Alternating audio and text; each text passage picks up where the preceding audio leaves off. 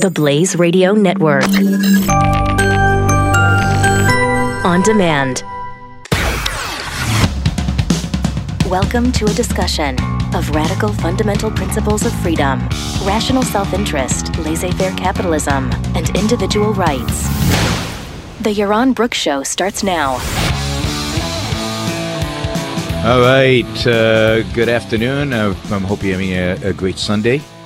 Uh, I guess it's football season. You know, I'm on this uh, crazy European tour, so uh, today you uh, you're getting me in Geneva, Switzerland. Again, probably a first in the history of the Blaze Radio Network for a live show to be broadcast from Geneva, Switzerland. So, um, no, this is this is cool. Kind of being able to catch up with you as I uh, travel through Europe and uh, travel through the world.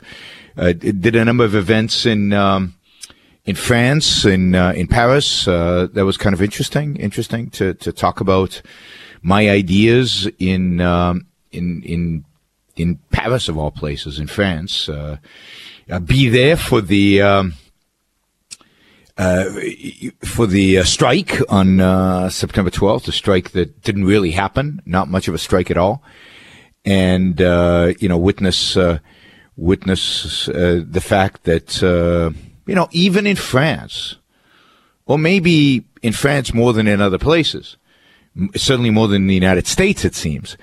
Uh, socialism is kind of in decline. The, the, the rabbit socialism, the union uh, organizers are, are in decline strike was was insignificant. Strike was insignificant in um, uh, in France. I'm now in Geneva, beautiful, beautiful city.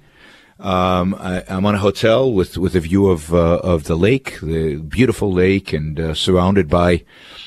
Uh, at least to the south, I guess, south, but really east and west. You you get the uh, the Alps mountains, uh, quite beautiful. A little cloudy today.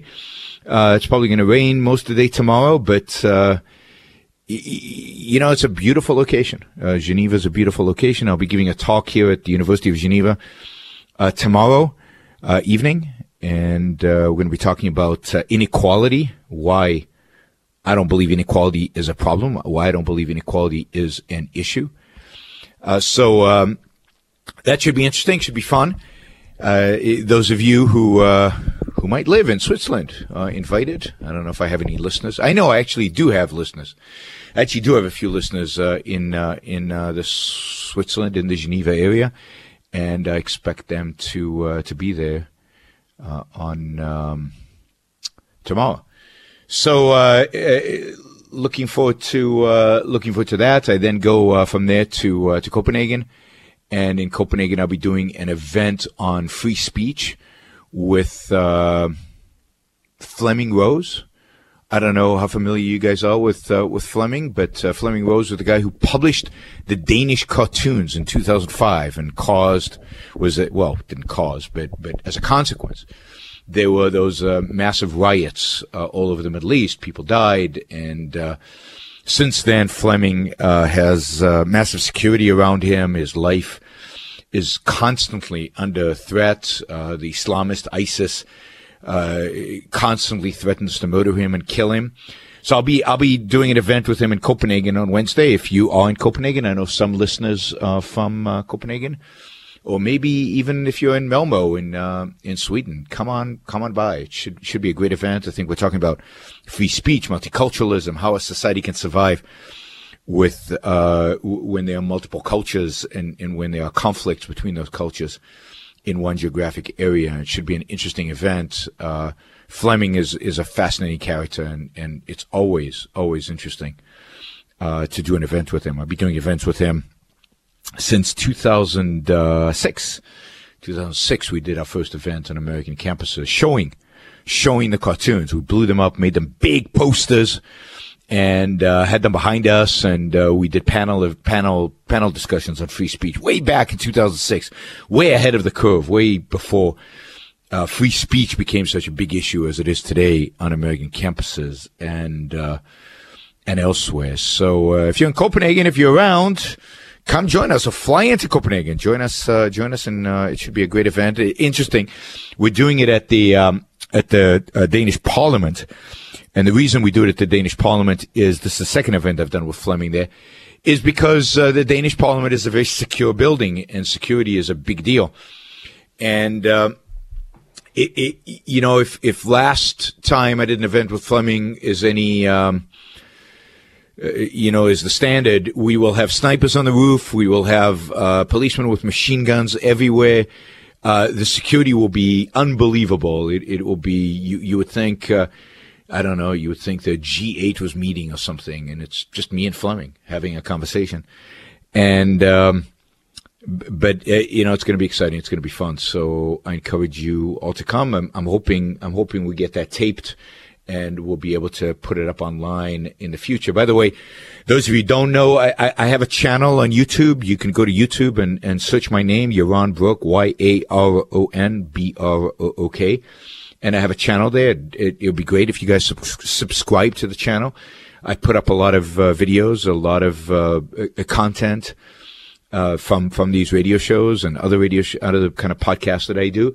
So uh, subscribe to uh, you know subscribe to my um, to my YouTube channel. You can also, uh, of course, subscribe to uh, follow me on Twitter and follow me or like me or whatever the hell it is on uh, on Facebook. I always get confused, and, uh, you'll get updates on on everything that I do and. Um, all the different events. October is going to be a pretty busy month in terms of events. I'm doing events in the United States, in Wisconsin, in uh, Minnesota.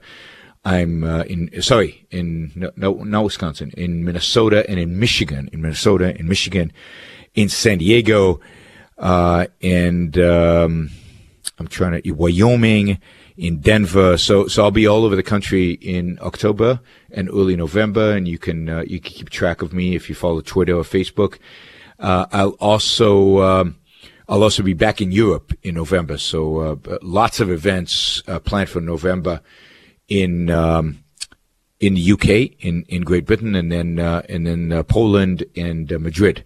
So that's kind of the November schedule, and then we'll see we'll see what happens after that. So uh, follow me that way you keep up to date. otherwise, it's it's really hard to keep track. you know, you never know where I'm going to be tomorrow, right? well, tomorrow I'm going to be here in Geneva. All right. Uh, let's see. Where uh, where are we? We are. Uh, I want to talk today about a fascinating article that was published a, a few weeks ago uh, in the Wall Street Journal, but I just discovered it uh, the other day, and it's it's. I think it's it's it's incredibly insightful and incredibly interesting about kind of the struggles of rural America and, and the reasons for those struggles. And the, and what was interesting is that the, the article points out something I didn't realize. I kind of intuitively had a sense of it, but, but, but here they give statistics and they've actually measured this. And that is that in the past, when things got rough, when when uh, jobs disappeared in a particular county or particular district, particularly in rural America, but in the cities as well, Americans got up and they moved. Uh, they moved when when farm jobs started disappearing because of technology, and and uh, people moved into the cities. And uh, when manufacturing jobs in various counties, sometimes in rural America, sometimes in uh, in, uh, in in in the cities, started disappearing, people got up and moved to where the jobs were. And one of the fascinating things about this article is that that doesn't happen anymore. Americans are not moving. Mobility geographic mobility, moving from one place to another to find a better life, moving from one place to another to seek a better job. That is all gone. You know, people aren't doing it. And uh, th- this is tragic. And, uh, uh, you know, I've, I've, said this, I think I've said this on this show so, uh, many times that, you know, if you're in, if you're in Southern Ohio and steel jobs uh, are going away. Get in a car and drive to Northwest Arkansas where there are plenty of jobs, plenty of jobs. But Americans are not doing that. And, and, and I had a intuitive sense of that, kind of just, just casual observation type of sense that that was happening. But now the Wall Street Journal has provided some statistics and provided a list of reasons. I think they miss out. Uh, they, they, they don't actually integrate the reasons. They don't come to a conclusion about the reasons. But I think they, they have some fascinating reasons for why this is happening. And, and that is what I want to talk about, uh, when we come back after this break is I want to talk about the lack of mobility in America today, geographic mobility, which I think is crucial, crucial uh, for the health of the country, for the health of the economy, for the health of Americans uh, to return to a mobile country. And uh, but but we'll talk that about that after this quick break. You are listening to Yaron Brook Show on the Blaze Radio Network. We'll be right back. Best-selling author, prolific media contributor, PhD in finance. This is the Yaron Brook Show, the Blaze Radio Network.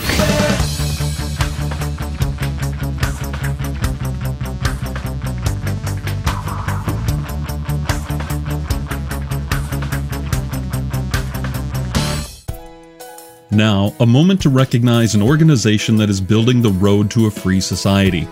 Founded in 1985, the Ayn Rand Institute's educational programs promote the principles of reason, rational self interest, individualism, and laissez faire capitalism. Since 2002, the Ayn Rand Institute has distributed almost 3 million copies of Ayn Rand's novels, including Atlas Shrugged, The Fountainhead, and Anthem, to over 60,000 teachers as part of their Free Books to Teachers program.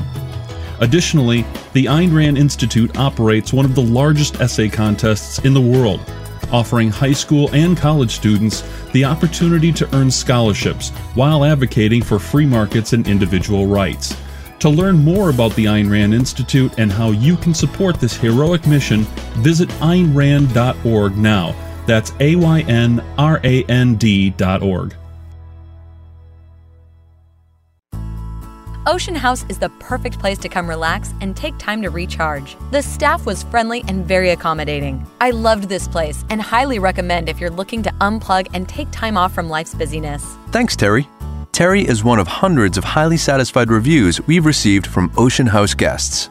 In fact, Ocean House is one of the top rated hotels in the Keys, according to TripAdvisor.com. Looking for a private place to celebrate an anniversary?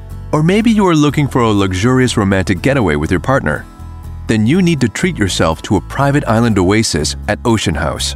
And call 888 981 1980 to receive one night free when you book a one night stay at Ocean House. So go ahead, make plans now to stay with us at Ocean House by visiting oceanhousefloridakeys.com or call us toll free at 888 981 9180 to get a free extra night when you book one night with us. We look forward to seeing you at Ocean House soon.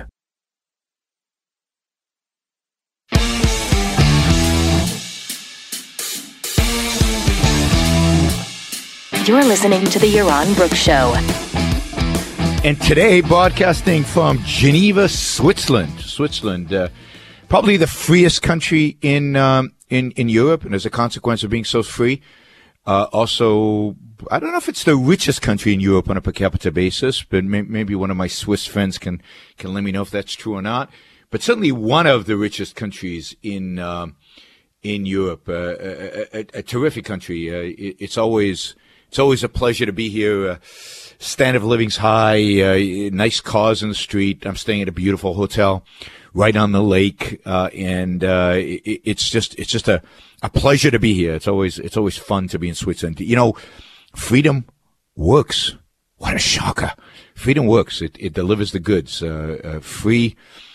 Uh, free markets, uh, rights protecting, rights respecting, property rights protecting, property rights respecting, contract law respecting all of that actually works in Switzerland, where I am right now, is uh, is a good example of that. So and it works everywhere. It, it, doesn't matter what continent. It doesn't matter what what the culture is. It it it it, it actually works if you if you get the system right. I mean, some cultures you have to give it some time, but ultimately, it always works. And yet, nobody learns. Nobody nobody ever learns. It's it's astounding. Anyway talk about not learning. The United States is probably the country that has the most uh, examples from which to learn. It is the country that used to be the freest and, and used to be the richest and and used to be the, the, the most flourishing and prosperous and everything else. And, and it used to have a labor force that was incredibly mobile. Uh, people would get in their cars or get on trains or get on wagons and horses and move to where the jobs are. And one of the things that made America such a uh, an economic dynamo was uh, the fact that you could combine labor and capital and, and, and efficiently use them and efficiently uh, as, a, as a consequence of this freedom, but not just freedom, but the, the, the, willingness of people to take a risk, to, to leave uh, their home, to leave their family and, and to go somewhere and to go to the unknown and, and to go take a job in a place they didn't know and, and to go take a job where, where the capital was, where, where, where people were investing so that in the 1980s, uh, huge numbers of people moved to Silicon Valley and moved to California. And still there's some movement into California, although it's hard. The state of California makes it very difficult.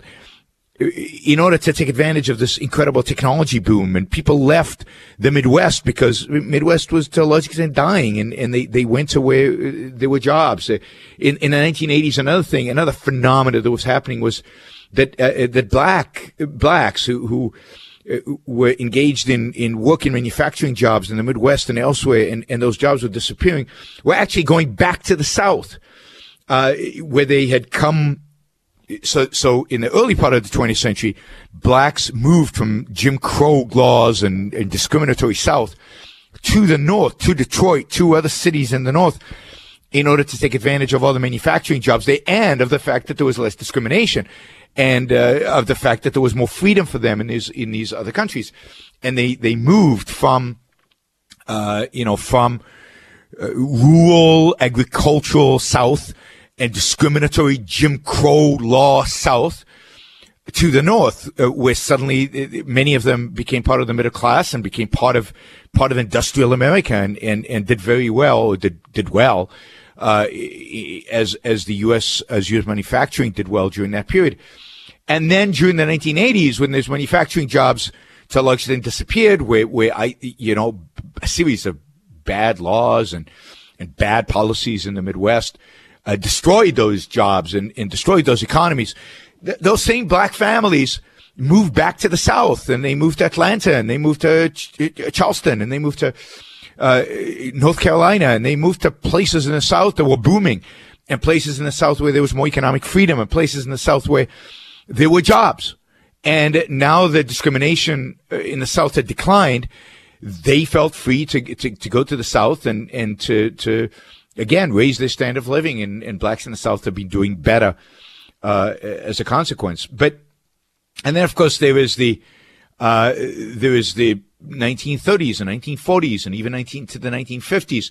Uh, and really it started before that. It started in the 1920s as agriculture became more and more efficient and as agriculture became more and more mechanized, as agriculture became more and more corporatized, that as small farms started disappearing because the advantages of scale that technology brought made the family farm basically uh, unworkable and, and made it uncompetitive.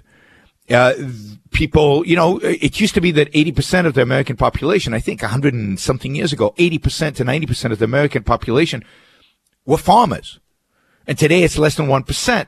Where did all those people go? Where they got up and they left the farms and they went to the cities or they went to small towns and they changed jobs and they found jobs and they, they, they did well. America's done well over the last hundred years. Americans have done well over the last hundred years. I don't know if you saw the statistic, but, uh, just, uh, I think last, last week or the week before, it was announced that, um, uh, median income has hit the highest level in the United States in history. I think it's it's fifty nine something thousand dollars. Uh, you know, we've done well, and so people used to move. But what's interesting today is that in rural America today, in Trump country today, among the people who voted for Trump, there is almost no movement. Uh, here's the here's the this is out of Wall Street Journal story. The rate of people who moved across a county line in 2015 was just 4.1%. A county line. We're not talking about states. We're not talking about county. Was 4.1% according to Wall Street Journal, right? That's down from 7.7%. So almost half. Um, in the 1970s, in the late 1970s. Uh, and it's fallen faster in uh, now it's fallen in metropolitan areas as well. So in metropolitan areas, people are moving. Mobility is less, and you can see that people are not leaving places like I don't know, let's say Cincinnati, Cleveland, like they did in the 1980s.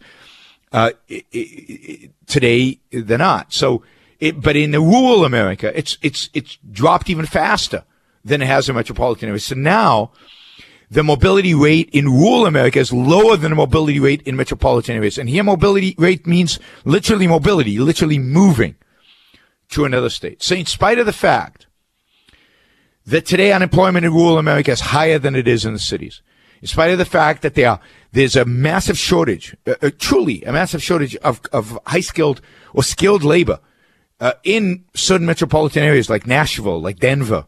There are jobs in Nashville and Denver. People in rural America are unemployed who are poor are not moving to these places. Not moving to these places. Sharp decline in uh, in people's willingness to move. Uh, uh, you know, we used to have um, just to give you a sense, right? That in um, it, right after World War II, looking at these some of these numbers, mobility rates were something like twenty percent, and today it's under four percent. So I, think this is interesting, and of course, life is not good for these people. And, and, and the Wall Street Journal documents a number of stories of individuals who, who hate living in, in their little towns, who, who, who want a different life, but find themselves trapped psychologically trapped more than anything else, but we'll get to the reasons why they are trapped.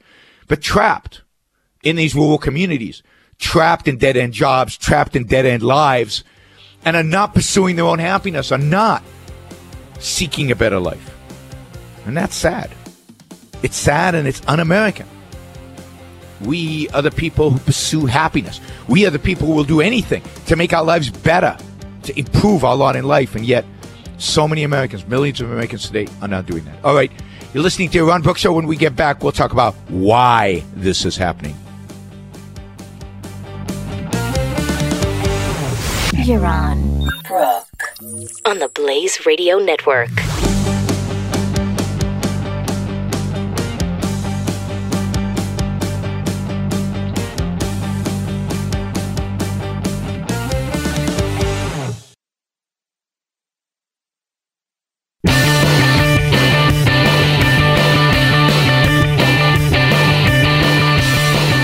The Yaron Brook Show. All right, this is Yaron Brook broadcasting today on the Blaze Radio Network from Geneva, Switzerland, and we're talking about we're talking about the lack of mobility uh, in America today, the the lack of willingness of people to get up off their feet and and move. By the way, um, uh, if you have any uh, any ideas on why or why you think this is happening? Uh, give us a call 888-900-3393 888-900-3393. Uh, do you live in rural America? You know, what's life like? Uh, good, great. Uh, you don't want to move or, or, what? I'm really interested, particularly interested in hearing, um,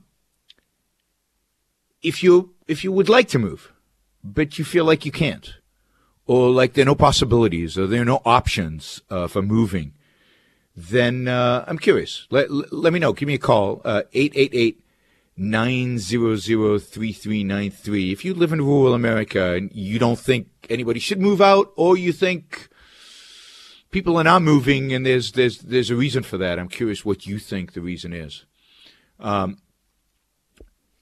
you know, yep, uh, uh somebody just wrote uh, online that they are they moved over 30 times uh, for their job, but they're burnt out. Yeah, after after 23 times, I'd be burnt out too. I've moved many, many times, large distances. Uh, I'm likely to move again soon. Uh, more on that another time. But um, but 30 times seems a little too much. A little too much. That I'd I'd get burned out. I'd get burned out by 30 times. I get restless around you know, seven to ten years in one place. Uh, that's about as long as you know. I I really get restless, and I've been I've been kind of in Orange County, California, living in Orange County, California for what now? Uh, Seventeen years, eighteen years. Yeah, I'm I'm I'm burnt out on staying in the same place. So uh, time time to move. All right. Um, so why is it? Why, why is it? And, and, it's interesting. The story in the Wall Street Journal, they talk about this one county. I think it's in Michigan. Uh, uh, Ogemaw. I'm, I'm butchering the name. O G E M-A-W county. It's a tiny county, 21,000 residents, but only one in a thousand has moves in a year. One in a thousand. That's amazing. And it, it's interesting because young people want to move. They say they want to move. They say they don't want to stay. They say they want a better life. They say they want to improve their lives. And yet, in the article, and yet they, they say they can't move. They, they, they, they, they just can't make the switch. They try, they come back, they, they just can't do it. Something is stopping them. And, and it's interesting, it's interesting that, that that is actually happening. Um, and it's not that they're doing well. So here it says that the thrift store manager in St. Vincent, uh, at St. Vincent's de Paul, which I guess is, is, uh, is in West Branch. It's, uh, you know, oh, it's the St. Vincent de Paul thrift store in West Branch, which is in the county. He says that 80% of queries of financial help come from people under age 35. Now that's sad.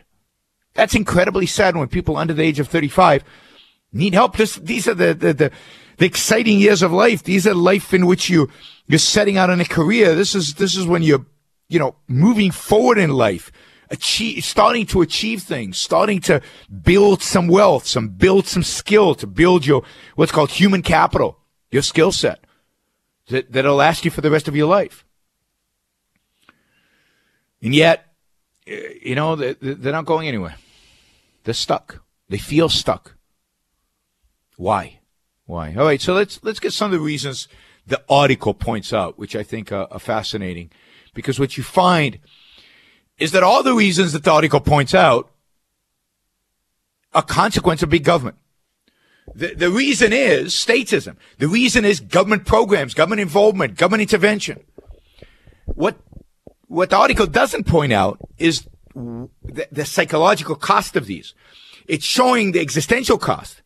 But what it doesn't show is the psychological cost, which is ultimately what is responsible for the inability of people to move, the inability of people to take risk, the inability uh, uh, of people to actually change their lives in meaningful ways. So what are the what are the problems? Problem number one: huge difference in the cost of housing between rural America and and uh, and you know the city. So people who want to move to the city, they just can't afford it, even though they're going to get paid more in the city. It, it, you know, the, the cost of housing is such today that it eats up huge percentage. I think they give an example of, of, of somebody in a, a, a lower skilled job. 50% of their income would go to housing. Now, this is not a consequence of the market. This is not a consequence of capitalism. This is not a consequence of freedom, of freedom. This is a consequence of government regulation. And this article says that. I, I mean, the article's a good article because it identifies all the statist reasons that are causing this lack of mobility. And what they're saying is that land use regulations all over, you know, all over cities in America causes the cost of housing to go up dramatically, particularly at the lower ends. Because that is the kind of housing it's not economical to build, giving those restrictions because the restrictions on the type of housing, because of the restrictions on when, because of the restrictions on quantity, developers are going to build housing where they can have a margin, which means middle class and upper class housing. And they don't build, you know, uh, starter housing. They don't build housing for young people. They don't build housing for low income individuals. That's not because they don't want to. That's because they can't. The regulations, the, the housing regulations, the whole variety of building codes and land use regulations make it too prohibitively expensive to build that kind of housing. And therefore they focus on where they can make money. And as a consequence, it's too expensive for people to move to where the jobs are, for people to move to where they can increase their standard of living, to where they increase their quality of life. It makes it impossible for people to move to those places where they can have a better life. Now, there are probably exceptions to this, that cities like Houston, where it's relatively cheap, housing is relatively cheap because there are no land use regulations and the regulations in terms of housing and so on. Now, right now, not a great place to move to, given the flooding, but it, it was and will be again and I, and, and my guess is other places in in in uh, in Texas and there's certain cities where housing is not that expensive. So this explains some of it. And there's no question it explains some of it, but it doesn't ex- explain it all. Uh, housing is unbelievably expensive. By the way, not only in the United States in the cities. This is true of London. It's true of Paris. It's true of almost every city in Europe.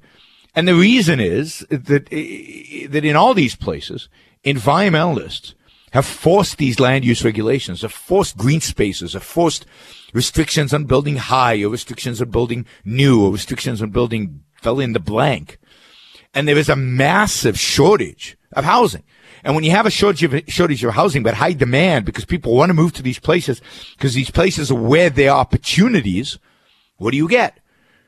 When demand is high and supply is limited, you get increasing prices. And that's what you're seeing all over the world, particularly, again, all over the world where environmentalists have any say in things. What you're seeing is, is massive increases in the price of housing because of these anti anti life, anti human life in, environmentalists. Um, all right, so so cost of housing, uh, one government program that is that is making it difficult for people in rural areas to uh, to actually move to uh, to the cities where the jobs are and to actually become more mobile.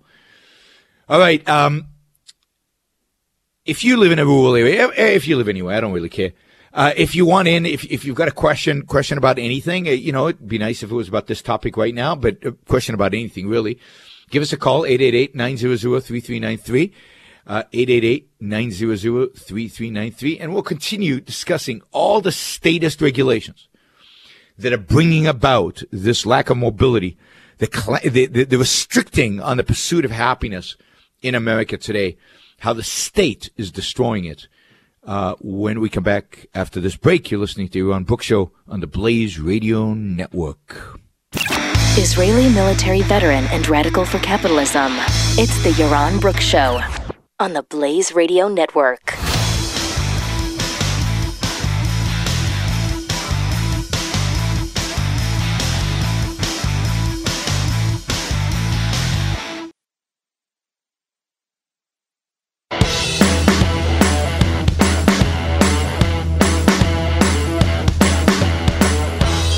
All right, we, we are. Uh, we're talking today about mobility, about the lack of mobility in America, the fact that people don't move anymore, and and uh, you know, uh, I. I've moved all my life. I've always moved to, to, to find better pastures and, and to find a better life and to seek out opportunities. My father did the same thing. My, my parents were actually born in South Africa, I don't know how many of you know this, but my, my mother was born in Durban. My father was born in Johannesburg in South Africa on the other side of the world.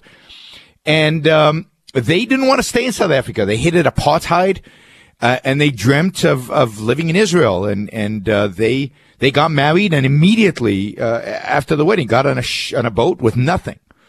With nothing and, uh, and sailed to Israel. And, and I was born a year later in Jerusalem. And throughout my father's career, he, he moved to where the opportunities were and he, and he took advantage of that. He, he spent time in the United States. He spent time in England, even within Israel, tiny little Israel. We lived in, uh, you know, three different places, three different town cities, uh, in Israel, Jerusalem, Eilat, which is at the southern tip of Israel and, and ultimately in Haifa. And then when I, when I grew up and, and, uh, I, I decided Israel was in a sense, too small for me. Uh, didn't allow for the opportunities that I wanted in my life. So I got up and again with nothing, with, with two suitcases, uh, my wife and I got on a plane and, and my wife had never been outside of Israel. She'd never been on a plane before in her life. And yet she got on a plane and, and we traveled to the United States and traveled to a place we, we'd never been before, to Austin, Texas. I thought I was coming to the middle of the desert. I didn't realize how beautiful and amazing and green. Actually, uh, Austin, Texas is hot and humid as well. But, uh, you know, uh, went to school and, and, uh, and got my MBA and my PhD there. And, but, but, you know, took, took off and, and had belief in our, in ourselves and our, in our ability to succeed. And yeah, housing was going to be expensive. And yeah, it was going to be tough. And yeah, we didn't know what to do about a healthcare insurance or anything like that. We, and we managed and then, you know, once we love Texas and we had great friends in Texas and we had a great time in Texas and both my, both my sons were born in Austin, Texas. But then, uh, when, when, when the best job opportunity I had was in Northern California, I took it and became a university professor. It's a, it's a place there. And then when a different job came about that was better and, and would lead to a better life, we moved to Southern California and, you know, now we're getting ready to move again because there are better opportunities and, uh, you, you gotta moving, moving is, is, you know, it's part of life. It's part of the pursuit of happiness. It's part of the self improvement. It's part of, part of finding better opportunities for yourself and, and for, for, for, for doing the maximum of life. Just because you were born in a particular place doesn't mean that particular place is the best for you. It, it's just arbitrary. It's just random. It's just a fluke that you were born in a particular place. Go to where the best opportunities are. This, by the way, is one of the reasons why I am so passionately pro immigration. And, and why I believe in a, in a dramatically expanding legal immigration in the United States. Because there are people who are ambitious, people who are good people, people who want to work hard, people who want to succeed in life, people who want to maximize their opportunities and would like to come here to do it. And, and building a wall to stop them is, is nuts in my view. And, and, uh, and, and, you know, welcoming them and, and, and enjoying the opportunities that they bring with them is what Americans have always done and Americans should continue to do. Think about Americans. Americans have always moved from the east to the west, from the north, from the south to the north, and then from the north to the south, from the rural to the, to the, to the city, from the city to the suburb from one suburb to another, from one state to another. We are a nation on the move in pursuit of our happiness, in pursuit of the best, in pursuit of the best job, in pursuit of the best life, in pursuit of the most opportunities.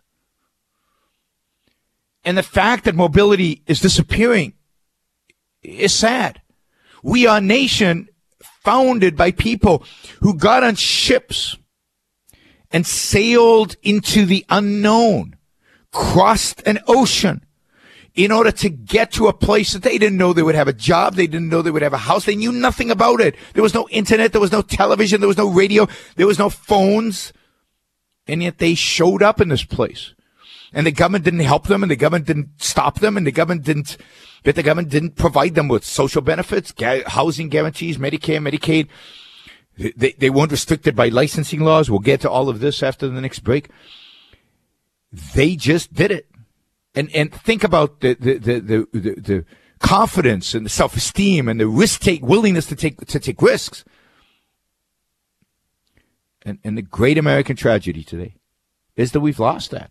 We've lost the willingness to take risk. We've lost that willingness, that confidence, that that self esteem eh, eh, eh, that, that says, you know, I can move anywhere, I can do anything, I can go anywhere, and I'll be okay. I'll be okay. I'll be better than okay. I'll do great and I'm going to make my life the best life that it can be. And that means, if that means moving a thousand miles, it means moving a thousand miles. And if that means switching jobs, it means switching jobs. And if that means taking some time off to, to retrain myself, it means taking some time off to retrain myself. There are no limits. As we'll see, the only limits that exist were created by government. All right. So we're talking about this lack of mobility. And when we come back after this pretty long break, I want to go over. I've got another six reasons that article lists uh, uh, of how the states, how the government is limiting our mobility, how it's creating creating a hazardous environment for us to actually move. All right, you're listening to Yaron Brook Show on the Blaze Radio Network. And we'll be back after this break and some news. You're listening to the Yaron Brook Show on the Blaze Radio Network.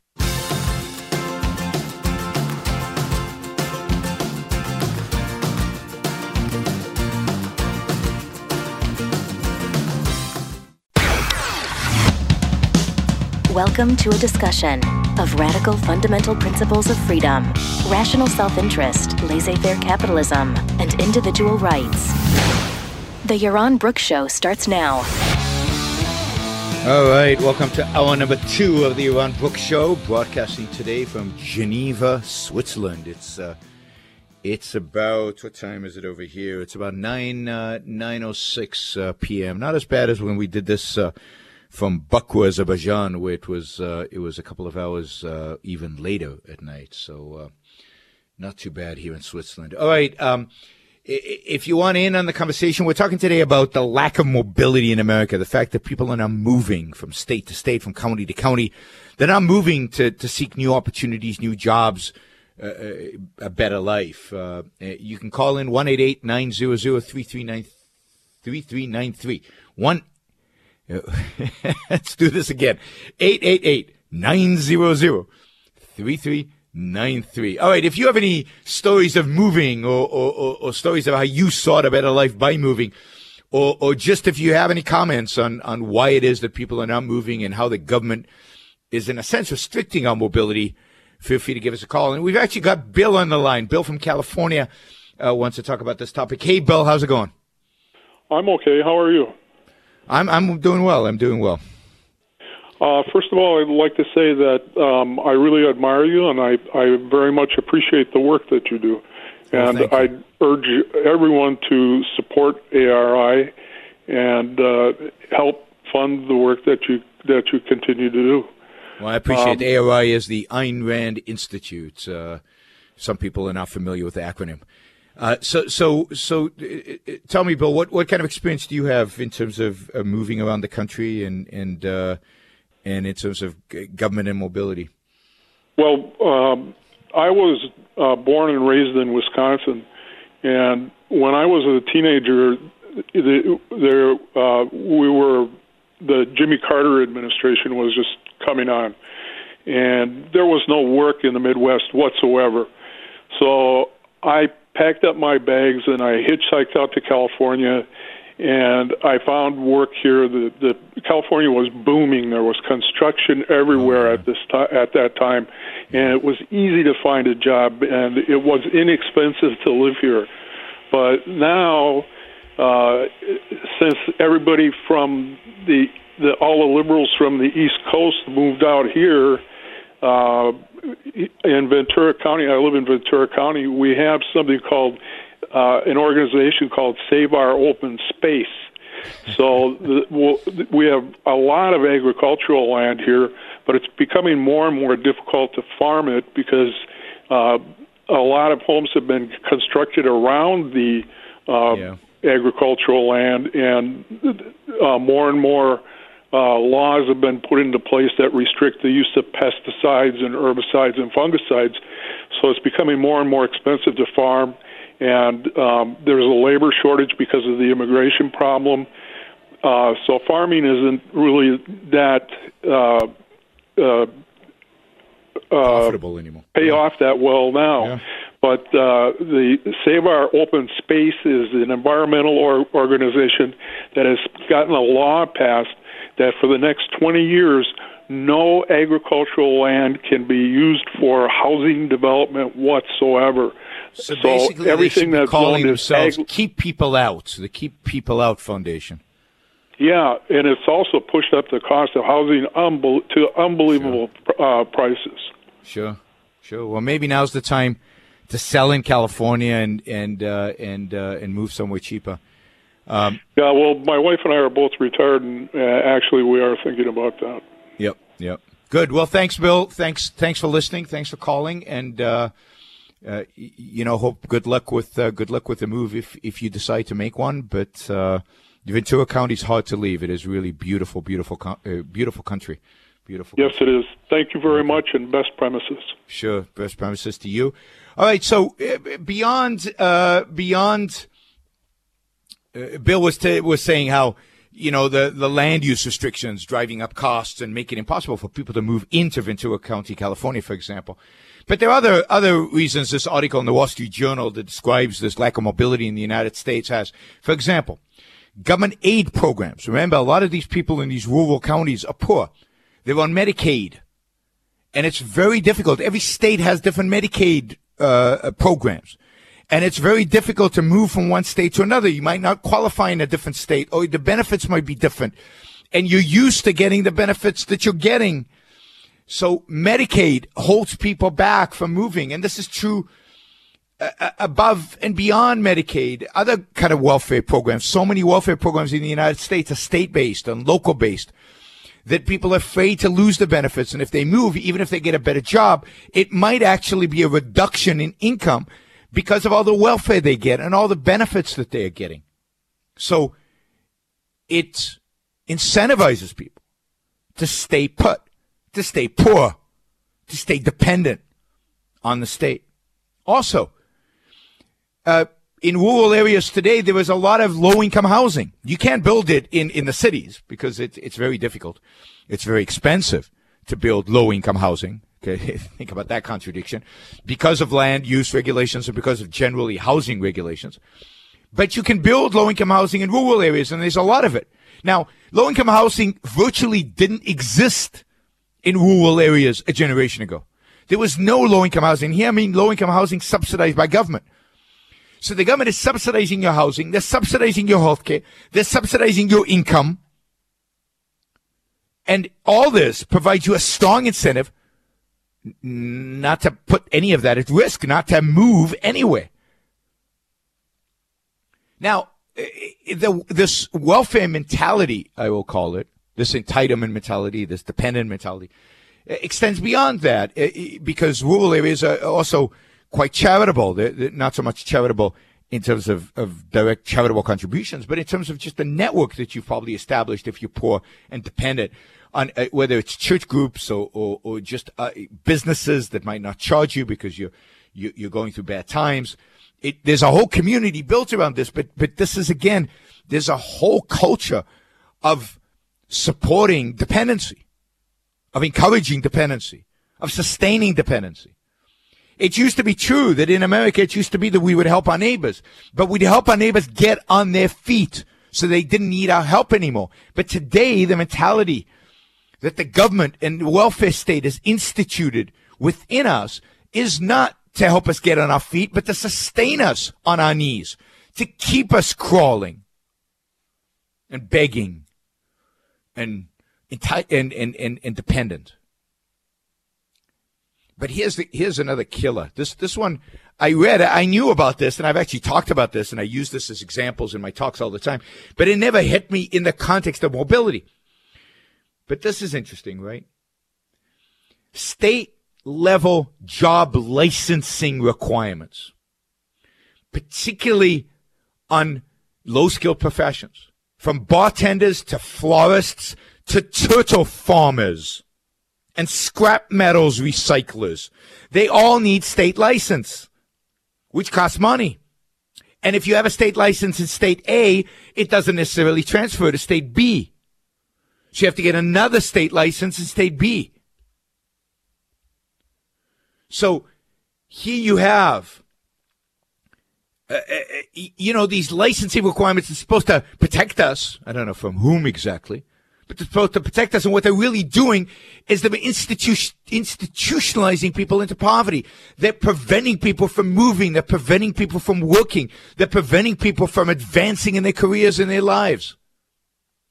I mean, the Obama administration actually had a report about this uh, that, that, that, sounded alarm over uh, these licensing requirements. You know, one of the very, very, very, very few things that the Obama administration uh, didn't do anything, but said it was good. And they said that more than one quarter of U.S. workers today, more than a quarter, more than 25% of U.S. workers today require a license to do their jobs. That is a five-fold increase since the 1950s. Five-fold.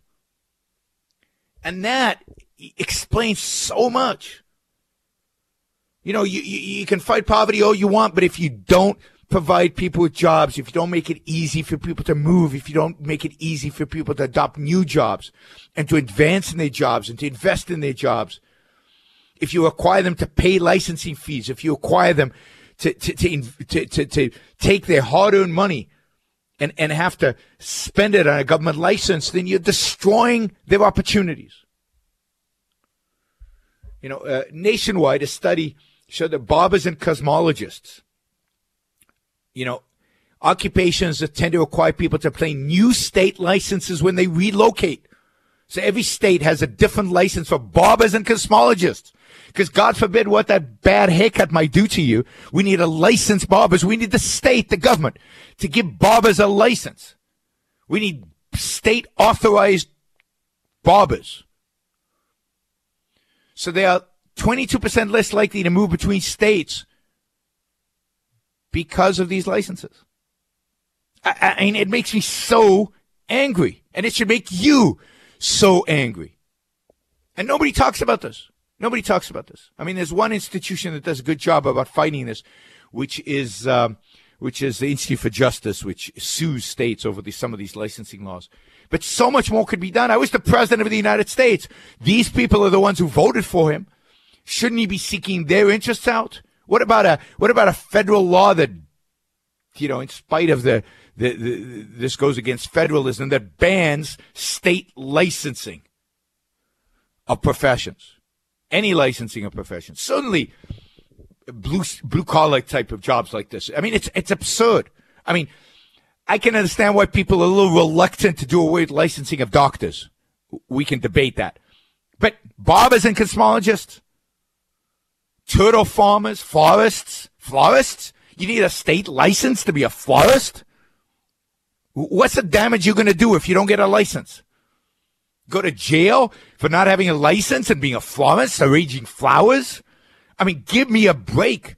Our country's gone nuts, insane. And this is at the state level, not at the federal level. This is where Republicans control what, two thirds of all state houses? They control two thirds of all governorships at least. Where there are so-called free market Republicans, where are Republicans who care about jobs, where are Republicans who care about, you know, people. Supposedly free market people right? So these are supposed to be free market politicians. They could do this. They don't need the federal government. They don't need Democrats to help them. You want to help the U.S. economy? You want to help freedom in America? Republicans, get rid of state licensing laws in your state. All right, let me calm down over this break. You're listening to Yaron Brook show on the Blaze Radio Network. PhD, author, media contributor. This is the Yaron Brooks Show, the Blaze Radio Network.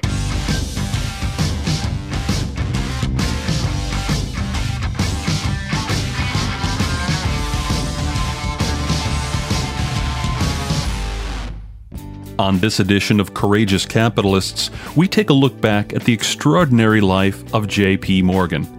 This edition is brought to you by our friends at dentalplans.com. During the late 1800s and early 1900s, J.P. Morgan was a renowned business mind who was involved with as many as 42 major corporations. His process of taking over troubled businesses to reorganize them became known as Morganization. Morgan reorganized business structures and management in order to return them to profitability. His reputation as a banker and financier also helped bring interest from investors to the businesses that he took over. What was the effect of Morgan's expertise on American society? In a word, outstanding. Through his talent in growing businesses, JP Morgan also provided financial support to organizations like the American Museum of Natural History, the Metropolitan Museum of Art, Harvard University, and many other organizations. In fact, he even helped bail out the federal government in 1907. JP Morgan played a part in improving the lives of individuals across the income spectrum. He brought economic growth and, in harder times, stability.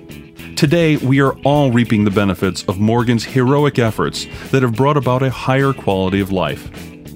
In celebration of his intellect and ambition, we celebrate J.P. Morgan as a courageous capitalist.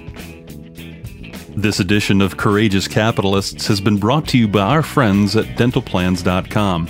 Did you know that you can save between 10 and 60% on most dental procedures at over 100,000 dentists nationwide? There are no coverage limits, caps, or waiting periods to get the care you need. Visit highroadproducers.com slash dental to see for yourself how much you can save. That's highroadproducers.com slash dental.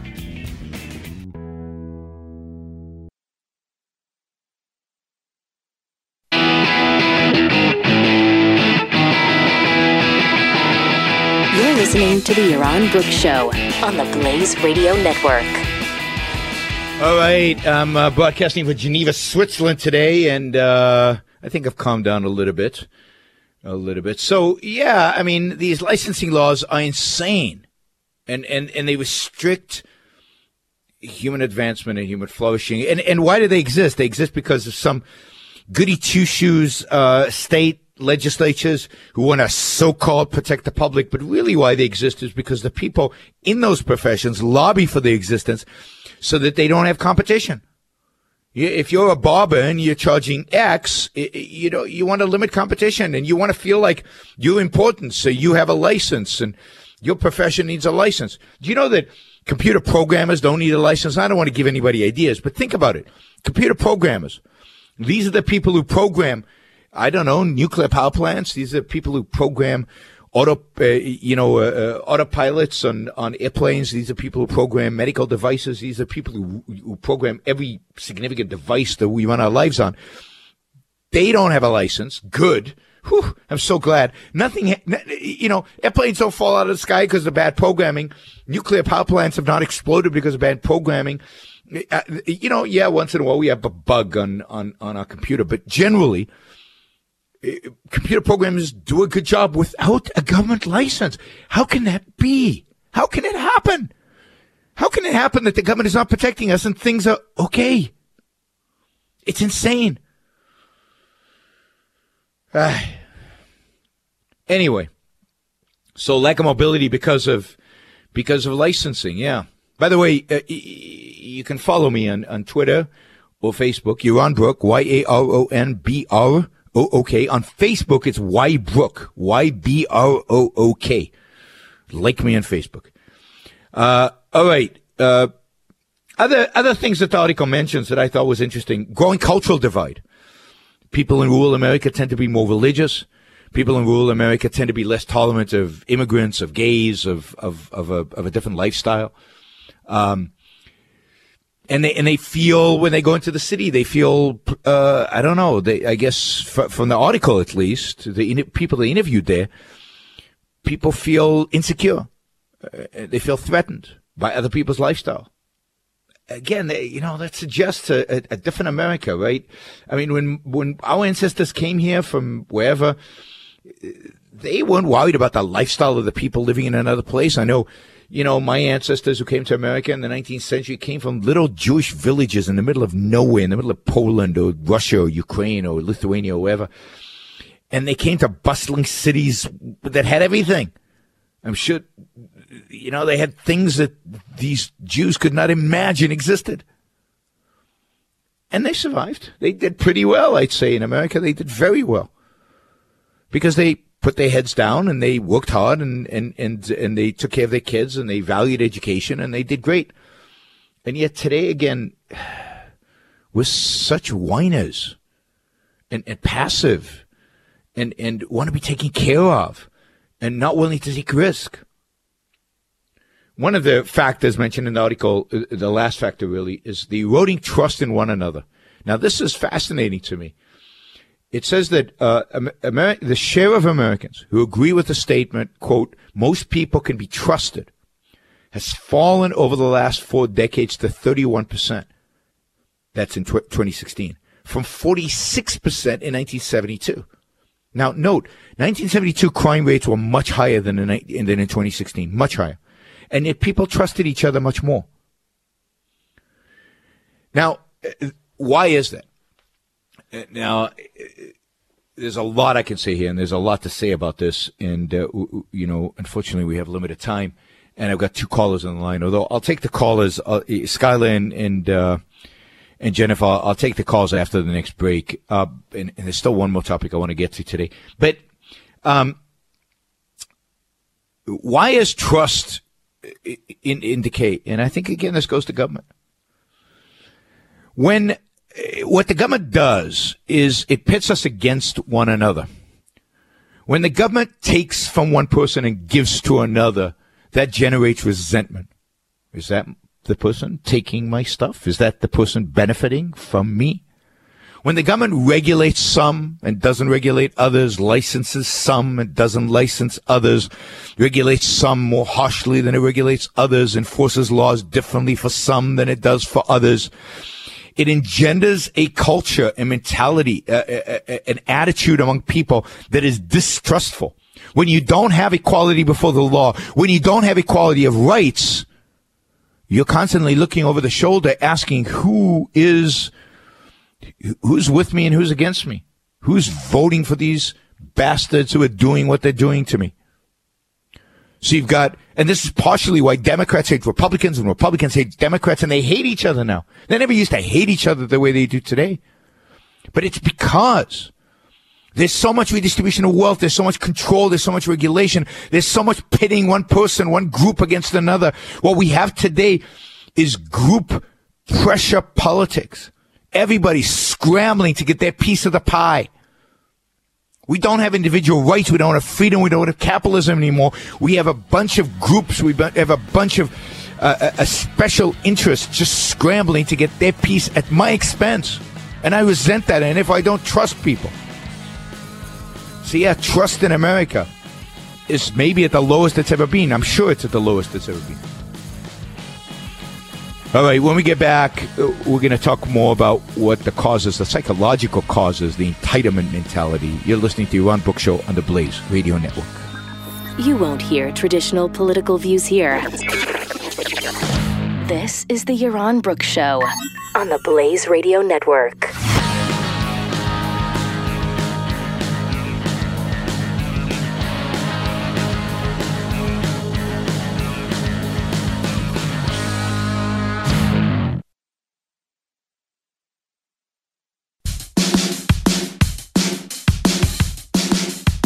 Yaron Brook. Hey, you're listening to the Yaron Brook Show, uh, broadcasting today from Geneva, Switzerland, and we're talking about uh, this Wall Street Journal article, fascinating article, uh, published a few weeks ago about mobility in America and the fact that Americans are not moving, particularly in rural America. What you're seeing is people in rural America not moving to where the jobs are, not moving to other states, not moving to the cities or to the, or to the towns where the jobs actually exist. I, I've said all along, I've said for, for months, really for, for, for almost a year now, if you live, if you live somewhere where there are no jobs, I know, I know places that are booming and and I use Northwest Arkansas just because I was there and I saw the cranes and I and I know people there and and, and it really is a, a, a booming part of the country. And, and it shocks me that people are not just moving there from places that are not doing well. And and this article has listed a bunch of reasons how government makes it hard for people to move because of the cost of housing in some of these places because of licensing laws that's a big one be, because of, of, of welfare and all the different welfare programs, including Medicare and low income housing and everything else, that actually it, it, it incentivizes people to stay put. But it's more than just incentivizing people. It is a psychological impact over generations. And, and remember, we've had the welfare state now uh, suddenly the, the, the, kind of welfare state we have today, we've had since the late 1960s, since the Johnson administration, since the war on poverty began, we've had this welfare state. And the welfare state inculcates a certain mentality. It's a mentality of enti- entitlement, a mentality of victimhood, a mentality of dependence, a mentality of, what is it, uh, of being static, of immobility, of waiting for the handout of just sitting there and waiting. You know, in, in Paris, I was in Paris and, and I was in a, I was staying at a very nice hotel in a very nice part of Paris. And all over the streets around it, I, I noticed the same phenomena. I noticed these families, mother, father, and a child or two, little children. It, it was cold in Paris and it was raining, sitting in the cold, in the rain on the pavement with a handout, basically begging, right? And I've seen this all over Europe, and usually, usually they are um, uh, gypsies, but these were all. Uh, you could tell these were all uh, Arabs. These were all Middle Easterners. Now, put put aside that fact, but here they are, uh, just sitting there, putting their hand out, and and it it looks organized because like in every other corner there's a family, and the families all look the same. I mean, it's almost comical. But that kind of mentality of just sitting static, not seeking out a better life. Not, I mean, they at least, I mean, if they're good guys, they at least try, are trying to seek out a better life in the sense that they've moved from Paris, from Syria or wherever to Paris. But in America, there's no excuse for this. There's no excuse for sitting around. There's no excuse for staying in your hometown. I mean, it's a Wonderful Life. I don't know if you saw the movie. It's a Wonderful Life. And It's a Wonderful Life. The hero stays in his little town in spite of the fact that he dreams of going to Paris and having a career and going to the city and doing those stuff. And, and there's this notion that it's American to stay in your hometown and to invest in your hometown and to keep your home friends and high school friends. No, that's anti-American. And that movie, by the way, is one of the most anti-American movies ever made, partially because of that. America is about following your ambition. America is about following your dream. America is about grabbing life and, and, and, and, and embracing it and doing what it takes. But a generation brought up, a couple of generations now, brought up on the welfare state. They lack self-esteem. They lack a self independence. We've driven that sense of independence out of them. We've destroyed their self-esteem. They fear, fear, fear change. And you can see that again in so many people in the electorate, in many of the people who, who voted for Donald Trump. What they fear is change. What they fear is freedom. What they fear is competition. They want things to stay the same. And of course, they don't stay the same. Manufacturing jobs are only going to disappear more. Nobody's going to bring the jobs back. And instead of going and finding better jobs, new jobs, finding greener pastures, they just sit on their butts and go nowhere and do nothing. Not good. Not good. That's not what America's about. All right. Uh, we got Skylar in the line. Hey, Skylar, you, you, you, your dad was a Marine. You moved a lot? No, no, no, no. I'm a Marine. oh, you're a Marine. Okay. Yes. Sorry about that. I'm. That's fine. That's okay. Um, no, but just just a few uh, brief uh, biographical details. I started out in South Carolina in training. Went to North Carolina. Went to Mississippi. Went to Arizona. Went to California. Back to Arizona. Back to Delaware. So I, I, I've traveled around the states a few, and I got a chance to you know, uh, of course, this is government mobility. I mean, yeah. one of the proper yeah. functions of government, the military. But yeah. I, it's just um, one of the opportunities for for a young guy or a girl um, that wants to break free from little small town life like me with Newark, Delaware. And I wanted to see, I, I went to see the world. I didn't get to, for there is no God, but God, thank God, I didn't get sent to Iraq or Afghanistan. Yeah, no kidding. Um, but but um, but you, but you saw the country. States. You saw some states that you might not have seen otherwise. Now, let me ask you, Skylar. So now you live in Delaware. You're yes, back sir. in Delaware. Yes, if there was an opportunity in Chicago, if there was an opportunity in Nashville or in or in uh, or in Houston, Texas, to, to better your life and improve your life, would you pack up and leave Delaware and go? Immediately. I mean, great, without great. hesitation. That like I did with the Marines.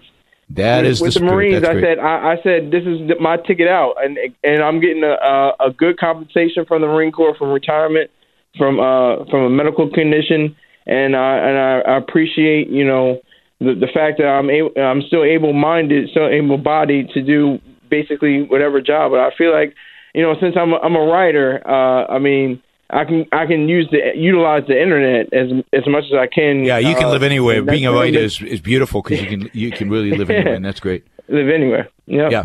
Great. Well, thanks. Thanks, Skylar. Thanks Thank for you, your service in the military. Thanks for helping defend you, uh, defend our freedoms. And uh, I'm sure we'll be talking soon. And uh, let's see. Let's go quickly to uh, uh, Jennifer in Michigan. Hey, Jennifer. Hi. Um, I was wondering if recently maybe some people from states that have problems, like let's say California, they don't understand the ideas that cause those problems, so they move to somewhere better, and then they bring those ideas with them, and then the same problems happen in the new place, and that might start cutting down on places people can go. I mean, yeah, I think, but people are moving. I mean, it, it, people net migration is into California, so California is still growing as a state. Most of the net migration out, most of the migration out of California is poor people because they can't afford the cost of living in California, so they move to Arizona and Nevada and Texas and other places. Some wealthy Californians have moved, obviously, many of them to Seattle and to Oregon and to, into other, into Texas. And, and yes, many of them are bringing their lousy ideas and their lousy political views to these other states. Uh, but California is still a growing state, so more people are moving in, primarily because of Silicon Valley and Hollywood. If you want to be a movie star, you still go to Los Angeles, and if you want to be if you want to be involved in a startup, you still go to, uh, you still go to Silicon Valley. I, I, I, just wish there was more of that. There, there, there's more of that striving. And I wish people, not as many people moved into California because California is such a, regulated, horrible, high tax state. Uh, it's a beautiful state and wonderful people, but um, still, I, I, wish people. Um, I, I, wish I wish California suffered the consequence of its bad policies, which it will one day, but but uh, you know we're delaying that ending. Um, but uh, pe- people move, but they're, they're not moving anywhere like they used to, which is again, which is sad. Yeah, so but yeah, it would be good if everybody moved to the states that were freer, and and adopted the the politics of the state that were freer. Right. They need to realize why they're going there. Yeah, that would be nice. that would be nice in our dreams. All right. Thanks, Jennifer. Uh, appreciate the call. Thanks for listening. Thanks, Skylar. Thanks, Jennifer. Okay, we're going to take a quick break. Uh, when we get back, we're going to wrap up this topic. Uh, I'm not going to get to talk about anything else today, it turns out. Uh, and, uh, but I want to, I want to emphasize a few things before we wrap up on this. And, uh, we'll have other shows to cover other things. All right. You're listening to Yaron Brook Show on the Blaze Radio Network. We'll be right back. This is the Yaron Brooks Show, the Blaze Radio Network.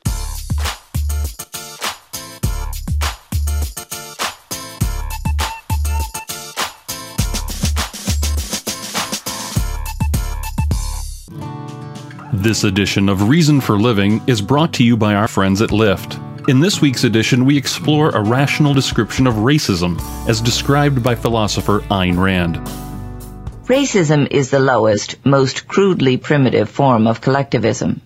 It is the notion of ascribing moral, social, or political significance to a man's genetic lineage the notion that a man's intellectual and characterological traits are produced and transmitted by his internal body chemistry. Which means in practice that a man is to be judged not by his own character and actions, but by the characters and actions of a collective of ancestors.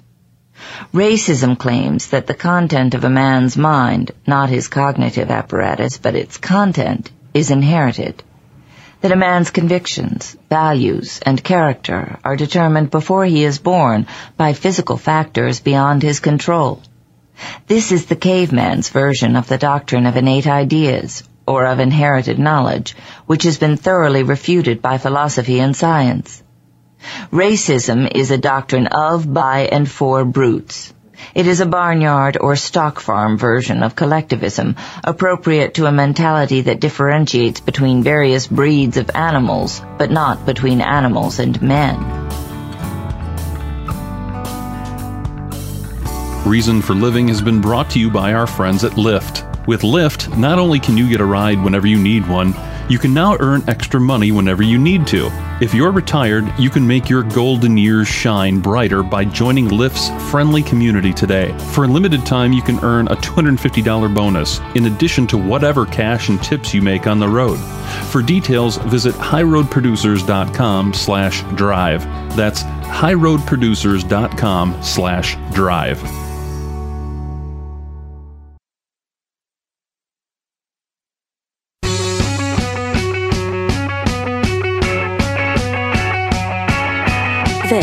is the Yaron Brooks Show.